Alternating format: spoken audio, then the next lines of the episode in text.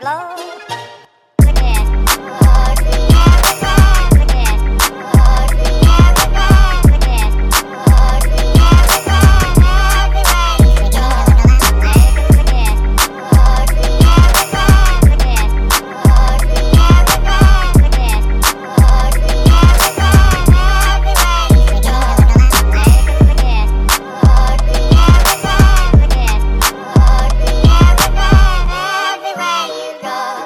It's beginning to look a lot like Christmas.